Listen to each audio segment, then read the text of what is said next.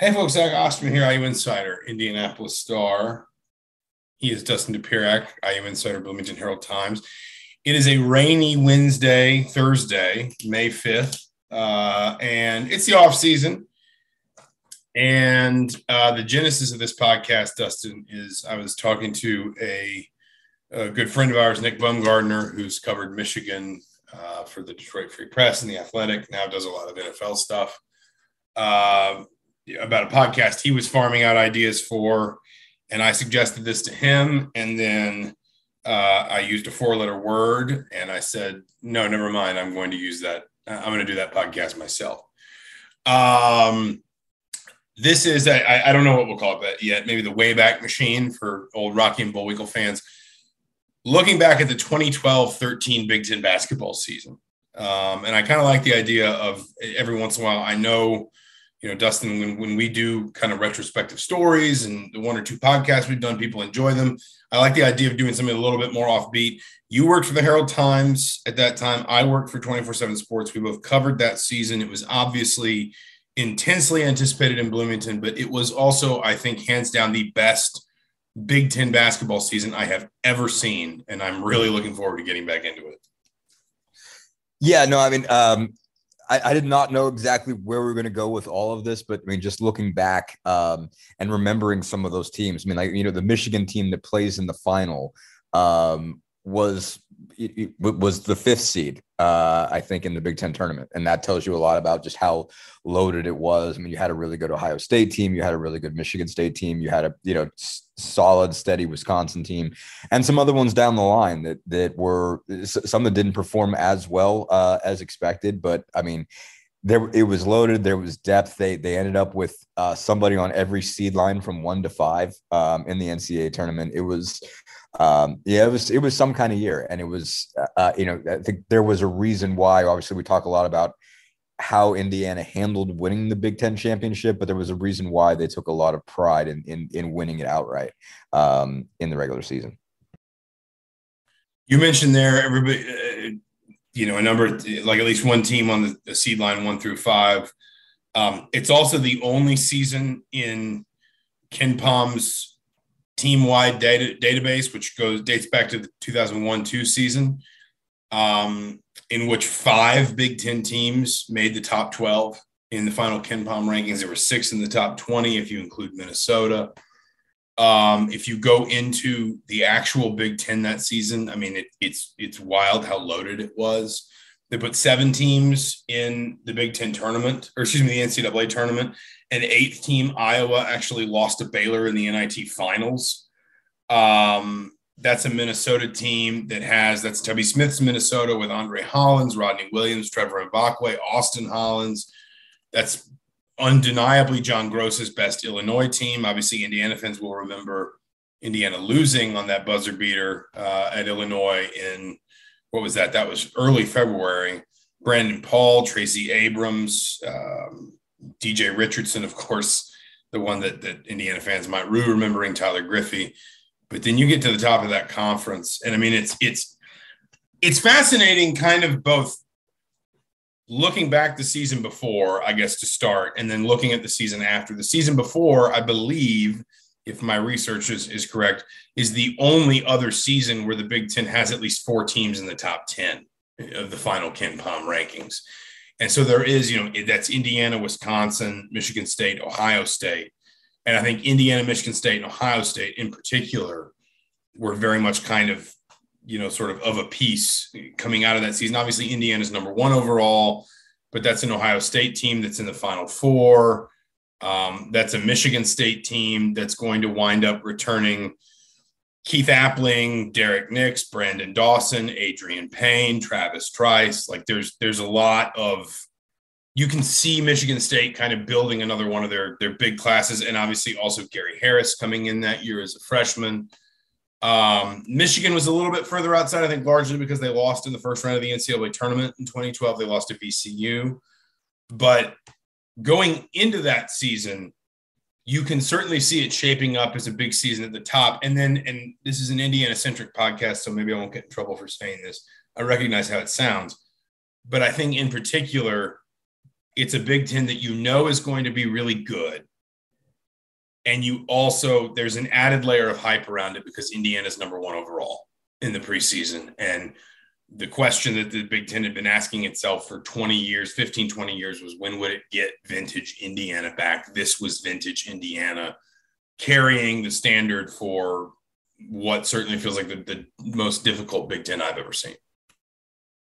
Yeah, I mean, it, it, especially in retrospect, I mean, I still think that there's sort of remnants of that season that carry, but I mean, my God, like, and, and, and just from our perspective, uh, I remember feeling like the hype never ended. You know, I mean, I remember we talk a lot about where it's, it felt like 20, the 2011, 12 season never ended for Indiana, never ended, and never, never ended for us. Um, it, it sort of just felt like we were um, on a constant stream when it came to news stuff, but also just feeling like, oh man, like the whole college basketball, you know, media world is going to descend on this because everybody's been sort of waiting for this kind of Indiana team um, for such a long time, and you knew that, you know, Sports Illustrated, it you know, not at its peak, but basically a, a powerful Sports Illustrated was going to come to town USA Today was going to come to town, ESPN was going to come to town. Basically, everybody was going to be there trying to, uh, you know, write big stories because you had, and, and you know, they were vintage, and it was Cody Zeller being this sort of poster child uh, for everything, having had a great freshman year and, and going into sophomore year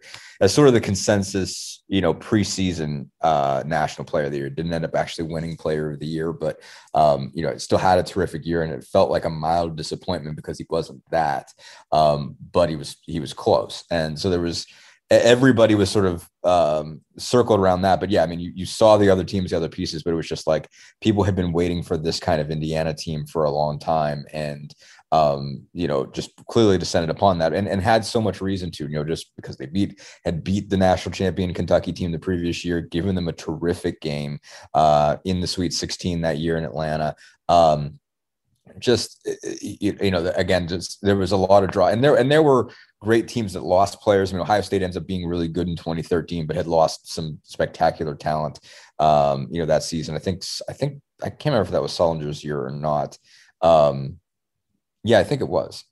Or actually, no, I'm wrong about that. Um, but you know, lost William Buford, lost some real, you know, like Ohio State had been loaded a couple years prior, and but was still had enough pieces of that with Aaron Craft and Deshaun Thomas coming back. Um, like there were there were all these good pieces around, but everybody was really just focused and centered on Indiana in that offseason. I want to start with like we'll zero in on Indiana, but I want to start with the league. Um, it gets a boost when Trey Burke decides to come back. Um, I think Tim Hardaway Jr. may have also tested tested the draft process that year.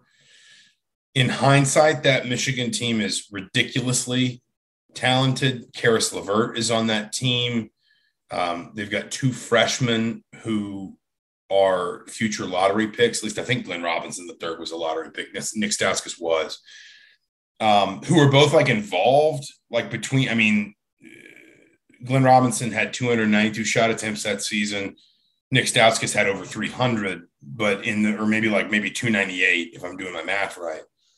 Um, but from a usage perspective, they were very much role players, kind of next to Trey Burke, Tim Hardaway, Mitch McGary came on kind of into the previous season, into that season. And then, I mean, you, you look around like there's some there's some other fascinating like stories. Like again, Gary Harris at Michigan State, Branden Dawson at Michigan State, that Keith Appling at Michigan State, which obviously is is a story kind of unto itself, um, and just sort of where you know where things have gone for him after college, and then even kind of looking at like Wisconsin. Um, because Wisconsin, we did not, we would not have realized that. That was a Wisconsin team that, like every Bo Ryan team, they won 20 games. They finished in the top four or five of the conference. They went 12 and six. We did not have a sense, though, of the degree to which Wisconsin was the coming force in the Big Ten at that time. Like Frank Kaminsky was a sophomore. And again, like he took 98 shots that season. It wasn't like Frank Kaminsky was coming out of nowhere. Sam Dekker was even more involved than that. Um, he played all 35 games as a freshman I want to say he started like uh, I don't know, like a, a, small handful of them. Um, but that Wisconsin team really it, it had the building blocks that would wind up. I would argue maybe producing a couple years later, maybe the best team the Big Ten has seen in the last 10, 15 years. Again, you even go all the way down to like a team like Iowa, which did not even make the NCAA tournament that season. Um, a bit remarkable considering I think they were 31st in KenPom when the season ended. They were nine and nine in the conference. They had a couple bad losing streaks, and I think basically just didn't. I'm guessing, looking at their schedule, didn't do enough in the non-conference, but they were a 20 win, a 21 win team that finished 500 in the Big Ten, and they wound up in the NIT that year.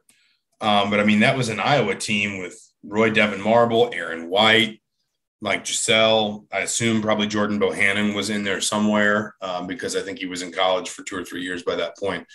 like that was just that was. We would have gone into that season saying this is a really talented league, but I don't think we appreciated until we got into the season and until you started seeing like, and I, I'm looking at this particularly through the Indiana lens, but like when Minnesota came to Indiana on January 9th, and Indiana led that game big and almost lost it. Um, you think about, you know, games against Michigan, games against Michigan State. That season, it just felt, particularly in February and early March, like every game was a heavyweight fight. And, and we would have known that, that that league was going to be so talented going into that year when you went roster by roster and you saw Burke and Zeller and Oladipo and Harris and you know Payne and and you know whoever else. We can go on and on with these names, Mbakwe, whoever. But like the way the league shaped up, it was just every night it felt like you were going to go all 12 rounds with whoever you were playing as long as you were playing one of those you know five or six or maybe maybe even all the way down to like eight or nine uh, kind of in the conference standings think uh, when you think about some of the list of players, I mean, I think what what that season also was too um, was like th- this is sort of you know Kentucky had just climbed the mountain, you know, the, the previous year, and obviously you had this whole um, the discussion of the one and done phenomenon and where this was going and how this was going to, to change. Um, college basketball and whether it was going to lead to you know this this notion that they, there were going to be these superpowers that were just going to run through five NBA players every year and that they were just going to you know wipe you know just just crush everybody else. And that Big Ten season was in in a sense that like there was some level of uh, like provided some kind of like counterweight counter argument um refuted a lot of combination what's that? He refuted a lot of that when you looked at not just the right. experienced players you had but like Cody Zeller probably would have been a lottery pick Trey right. Burke would have been a draft pick. Like right. the guys that came back. Mm-hmm. And it, the guys that came back, and even the guys that were new, like the the Big Ten was able to to create a phenomenal overall league wide um, freshman class based largely on players that you know came from that footprint. Um, more or less. I mean, I'm, you know, and, and almost everybody got a big one. I mean, obviously Indiana's class freshman class that year ends up being you know grossly overrated and and and we certainly I personally had a lot to do with you know making guys out to be a lot better than they ended up being you know Hanner Perea especially. But everybody kind of got somebody again from that footprint whether it was from you know your state or not. Um, it was somebody it was relatively local and it was this more it, it, it, was sort of organic roster building in, in the sense that you think of it of, of, of going getting great players that are, that are within your footprint or within your region um, and turning that into you know a great all-around roster and keeping guys for three or four years because they're not all you know one and done quality NBA talent but you know are, are worth sticking around I mean obviously I think Gary Harris was, ended, ends up being a one and done but you didn't necessarily know he was going to be that going in you knew he was a big deal I think he was two and. Top 25. What's up? Think he was two and done. Oh, did he do two years? Okay. Pretty sure he did two years. Regardless, Gary, I mean, Gary was obviously a big deal, but it, and, and, and Indiana wanted him bad, basically, you know, was, was certainly was one of the best guys in that class, ends up being, I think, you know, Mr. Basketball beating Yogi out by a little bit.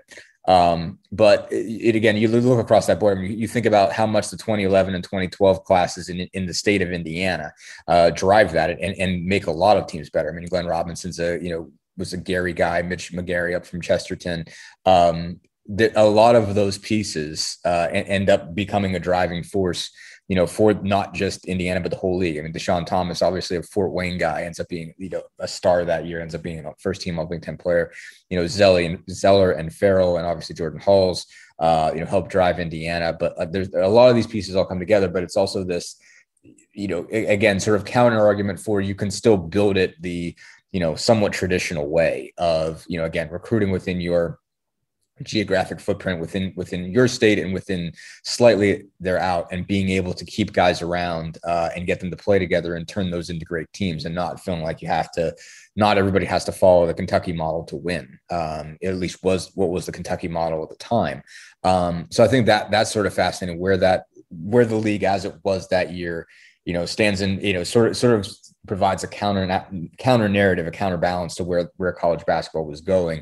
Um, and you did know coming in, you know, you looked at all these pieces that were these teams that were pretty good off of what they previously had, and then how much they bolstered themselves. Again, you mentioned Sam Dekker, and I think he's just he's a fascinating piece for me because I, I think he takes he really takes Wisconsin to a next level where where you would seen these sort of standard steady Wisconsin teams that had you know, a, a, a, big man, some guards that could shoot, and guys that played defense and, and kept it to low possessions.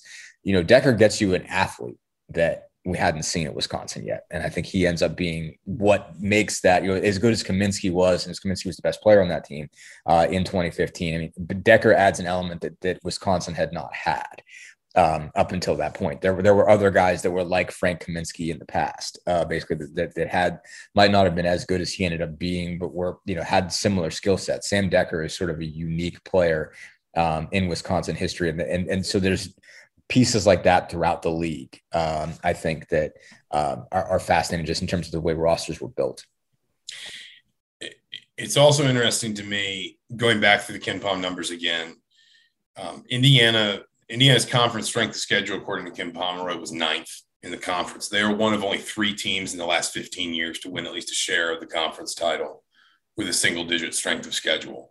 And the two teams right behind them, Ohio State and Michigan State, who tied for second, uh, were eighth and third. And normally at the top end of the conference, you'll see some some double digit numbers next to some of those teams. Not all the time, but essentially the you know the the the like for example, Indiana in 2016 had the 13th ranked conference strength of schedule per Ken Pomeroy, and the team that finished second, Michigan State, it was 14th. And the you know the convention of wisdom is basically if you don't play each other twice, you can't play yourselves. So you're there, you're losing a little bit of you know what you need to boost your, your strength of schedule. But like it was so rugged that year. And if you go back and look through some of the individual results, like I think Indiana fans probably still think about that that loss from time to time at, against Illinois. Like, I mean, Ohio State, a team that was one win from uh, uh, was a four point loss away from a Final Four for I think the second straight year.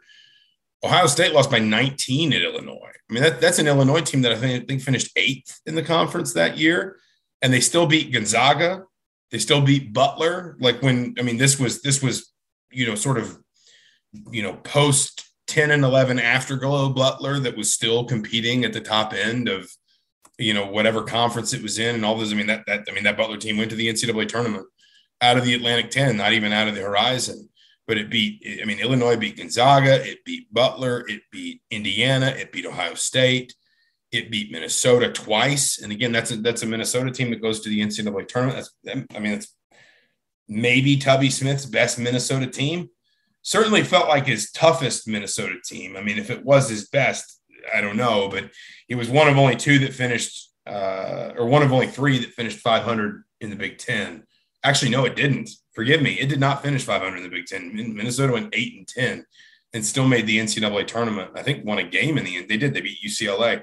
I mean, it just like everywhere. There were just again, there were like just there were no easy games, and to kind of bring this around to Indiana, or a few easy games. There were a handful of easy games, like you know Nebraska wasn't very good, and et cetera. But um, to kind of bring it around to Indiana, like I can remember conversations that I've had with IU, you know, people that were around the program that year, who basically just said later that it wasn't all of what went wrong in 13 14 the year following, but part of what happened to Indiana in 13 14 was the emotional hangover of, of 2013 and just how much of a grind you said like it it felt like the hype never stopped it never felt like there was an off season for that team like it never felt like there was a time where that team could just go away and recharge its batteries from the night they lost to Kentucky in Atlanta all the way through to the night they lost to Syracuse in Washington. It was like the two seasons were just almost melted into one. And I think emotionally, you know, we've heard a lot about guys who were banged up, and I think Jordan Hulls had the shoulder injury nobody knew about. Some other guys were nursing some things by March of 2013. But like uh, people I've talked to around the program then said that like emotionally, mentally, they were just everyone was exhausted. And uh, I think that really it's not to you know people always want to know like what what's to blame for Indiana losing to Syracuse and all that. I mean, I've always felt a little bit like Indiana just there was an extent to which because that experience was so new for almost everyone on that roster, in, up to and including its coach. And I'm not criticizing Tom Crean at all. This was his first experience having a team that was, you know, top one, two, three in the country in the preseason, those kinds of expectations and how to manage them and how to deal with all that noise. I think everybody was just so tired by the end of the season. And I think it was in some way to their credit that they got at least one of those titles over the line.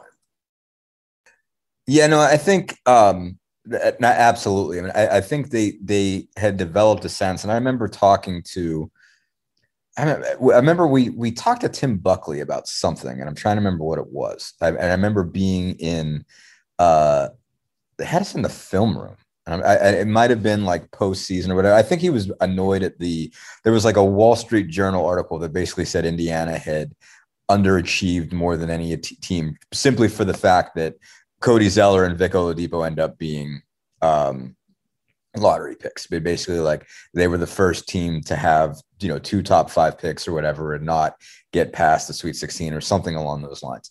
Um, and saying this was this grand underachievement, and they they really took issue with that because it was like, well, we, we won the Big Ten, we won one of the best leagues we've ever seen.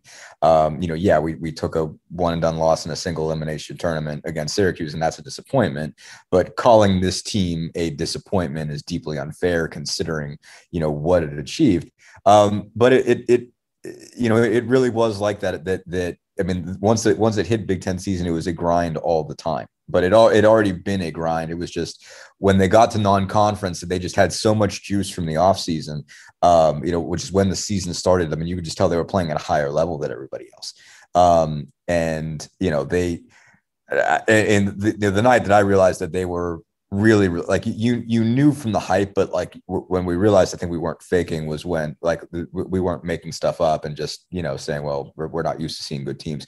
When they blitzed north carolina um, at the big ten acc and i st- like that's one you still remember because like they were it was like they were playing on fast forward when north carolina was on maybe on play you know and it was just they were at a different speed at a different level and you know that that just we, we hadn't seen that you know, we, we, we hadn't seen something like that from those guys as good as they were the previous year. They were just so far advanced. I mean, like North Carolina did not have an answer, like at all. You know, and, and it's and it's North Carolina, and I'm trying to remember who was on that team. Um, I don't. It wasn't one of the most. I think starting lineup in that game for North Carolina, the starting lineup in that game was James Michael McAdoo, Marcus Paige, Dex, Dexter Strickland, Reggie Bullock, and Desmond Hubert. But Hubert only played seven minutes they also brought Leslie McDonald, Brice Johnson, Joel James, and JP Tokoto. Uh, was it Tokoto or Tokoto? Um, yeah, I can't remember. For, for, double digit minutes. Um, yeah, they had dudes. Indiana, like that. That wasn't the best Carolina team you've seen, but they had dudes, and North Carolina, or like Indiana, just ran DJ away. Hairston didn't play. North Carolina's largest lead was by one point with nine and a half minutes left.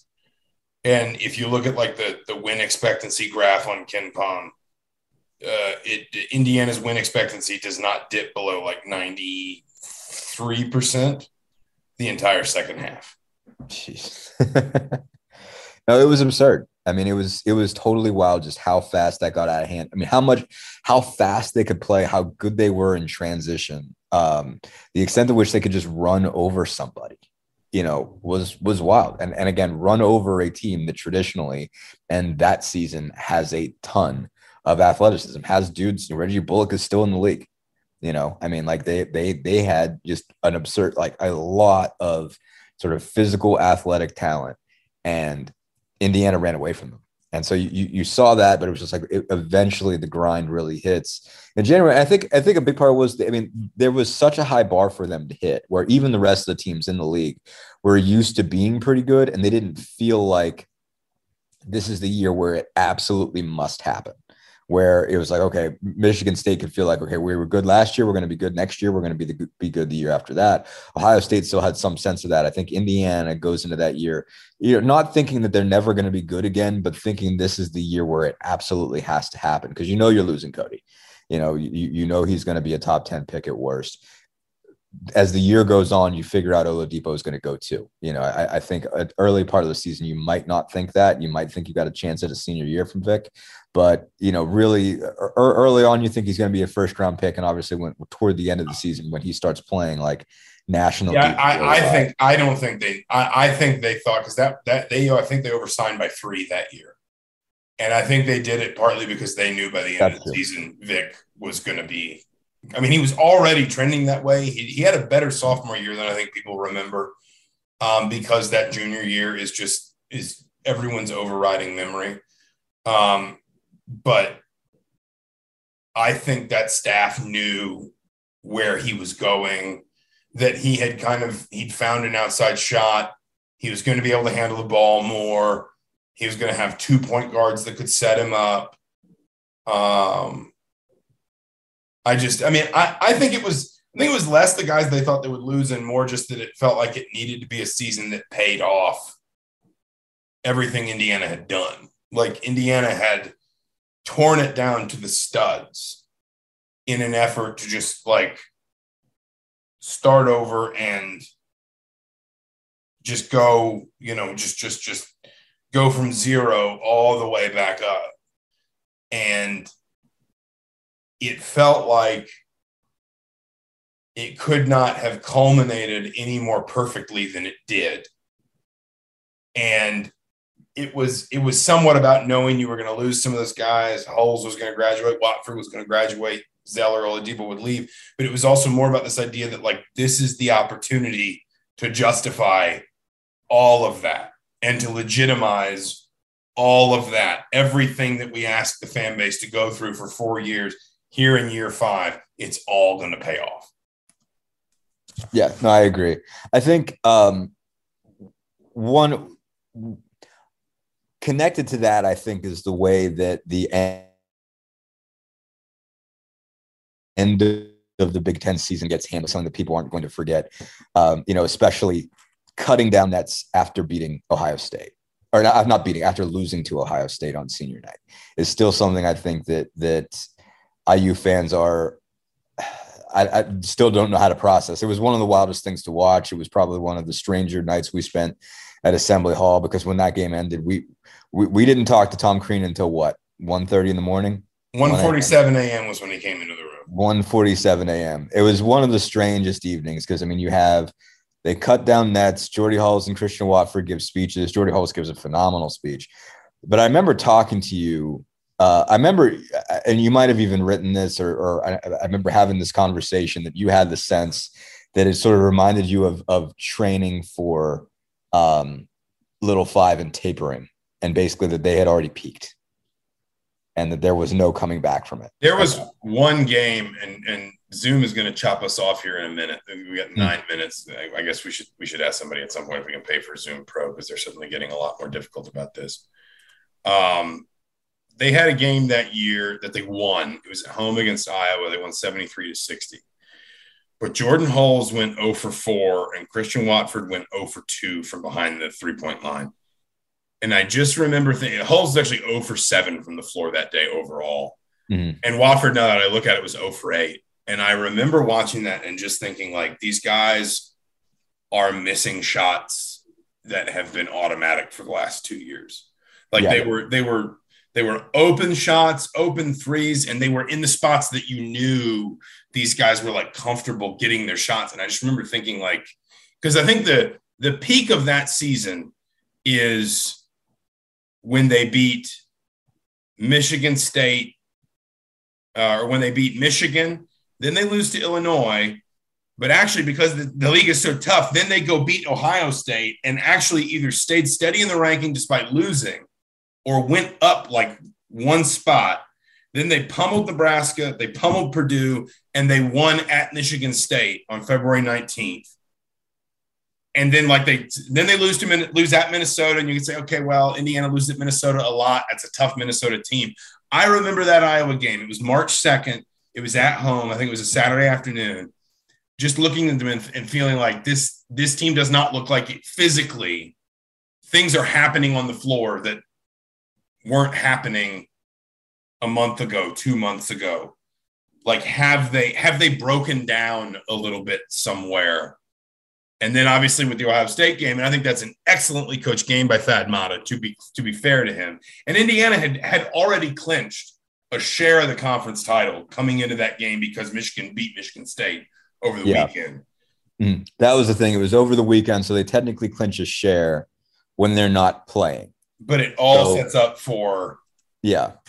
They could have won it outright on senior night, and they don't. But they basically it's just like when we walk off the floor the last time because we are Big Ten champs. We want to celebrate this because we wanted to we wanted to be understood that this is a championship team, and it felt um, like that, and be like remembered I, that way. I don't know if Tom would have done that for the 2016 team, and they did yeah. cut down the nets, but they won their last game at home. They beat Maryland. I think he did that for that team because again, he wanted it to, he wanted that to be the manifestation of everything, everyone. And like I understood yeah. his point. And I understood yeah, why IU fans were frustrated. And I've contended forever that if Indiana came back the next season and went to the Sweet 16, finished third in the Big Ten, won 25 games and went to the Sweet 16, Tom would not have had to wear a lot of what happened in March sure. 2013 the way that he did later yes. in his, his IU tenure. But like I understood why Tom wanted that I think as much for that team as anyone else. Yeah. But it, what, like, is something that he winds up having to wear. Right. But it also sets up one of the most insane things I've ever seen in college basketball. I was not there. You covered this game in person. I did not. Um, I think we sent Alex McCarthy because he was from Michigan. It was nuts. Indiana's was largest lead was 10 to 3. This is at Michigan on Sunday, March 10th, last game of the regular season. Their minimum win probability was 5.8%. They were down 71 to 66 with 52 seconds left. And then you have all the missed free throws. Michigan probably gets a little bit too lax about basically giving up free points to Indiana, like trying to get them back. And mm-hmm. then, I mean, just that whole like, if Jordan Morgan touched it, then it was probably going in and he touched it out. Yeah. If he didn't yeah. touch it, if he had touched it, it probably would have gone in. Like it was right. an insane ending to an, yeah. just an insane season. And it, it felt just, like it just sat on the rim for like half, like it felt like half a second. Zeller went for and 25 and 10 that day. Oladipo was seven to 15 from the floor, but he had 13 rebounds and three assists. Like it mm. was, this maybe is over over dramatic, but like it did feel like that team throwing everything it had into one last game. It, and, and it is it looks more so that way in retrospect uh, because I think they just knew that they had they they they needed to win something that was going to stay, um, and they yeah they made it happen. So but like the, it was it was wildness. They were they were down. It looked like they were going to lose that game. They they just gave every ounce they had left, and, and again that ball is up on the rim and it falls sideways, and then and, and then it's mayhem. after that. And Tom Crean is calling out Jeff Meyer. And it's just like, eh, I didn't even know what was happening until we got to see video replay of it because we were obviously coming down from a distance. We just saw like Tom around him and we didn't know what was going on. And then you see the pictures in the video and you're just like, what was this? like, but no, it was absolutely that team leaving it all out there and feeling like, okay, if we're getting nothing else out of this year, um, if this is going to end before it's supposed to, then we are at least going to call ourselves champions in some way, and they can never take it away from us. And, and, I just remember that feeling of pride, and I don't know if it was resignation or whatever, but just like, all right, we got this. At the very least, whatever happens after this, we got this. If we if the wheels are going to come off, we can at least call ourselves champions of something major. We say this is we we won one of the best leagues that there, that that we've seen in years. At least we're going to be able to hang this. You know, at least we're going to be able to hang this and say you know this this team was a Big Ten championship team, even if it didn't ultimately do what it was expected to do when the season started. But no, it was absolutely laying it all on the line. I'm trying to even remember just the sequence of what happens before uh, that layup goes down. But I remember Yogi might have got a finger on it or something like that. Um, but it was yeah, it was wild how it just stayed up there. And you're like, well, if it goes one way, you know, this is going to just just rip Indiana's hearts out. And if it goes another way, Indiana wins. And it, it obviously they, they caught that break. We'll leave the Syracuse game for another day because I suspect that might be the sort of thing we might discuss on another one of these podcasts. But we have about two minutes left. I'll ask you first. Um, you know, you mentioned a couple of them there, but like maybe not just specific to Indiana, though I imagine we'll probably both name Indiana games because we covered Indiana and Indiana did win the league that year. Like, what is the one game that is your overriding memory of that season? I mean, that one, that Indiana Michigan game, just, I mean, just because because so much was piled into it. And and again like that's two really really really good basketball teams just trading blows throughout. And indiana had crushed you know had beat them soundly um, in bloomington. And, and one of those memories is is didn't the, didn't beat them soundly in bloomington because that was going to be my mm. that was going to be mine. That that michigan game was one versus three. Yeah. It was the game day game. Indiana won by eight but like it was it was tight for indiana led big early Mm-hmm. But it stayed close for a lot of that. That's true. Mm-hmm. A lot like I mean, the second Indiana was ahead by four points at halftime, and Indiana won. Indiana won both halves by four points. Yeah. And actually, the middle two quarters of the game, Michigan won 38 to 27. That I didn't realize.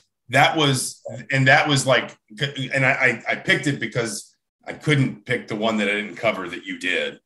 Um, but like people talk about what's the loudest you've ever heard Assembly Hall, the Watford shot, the Killingsworth dunk.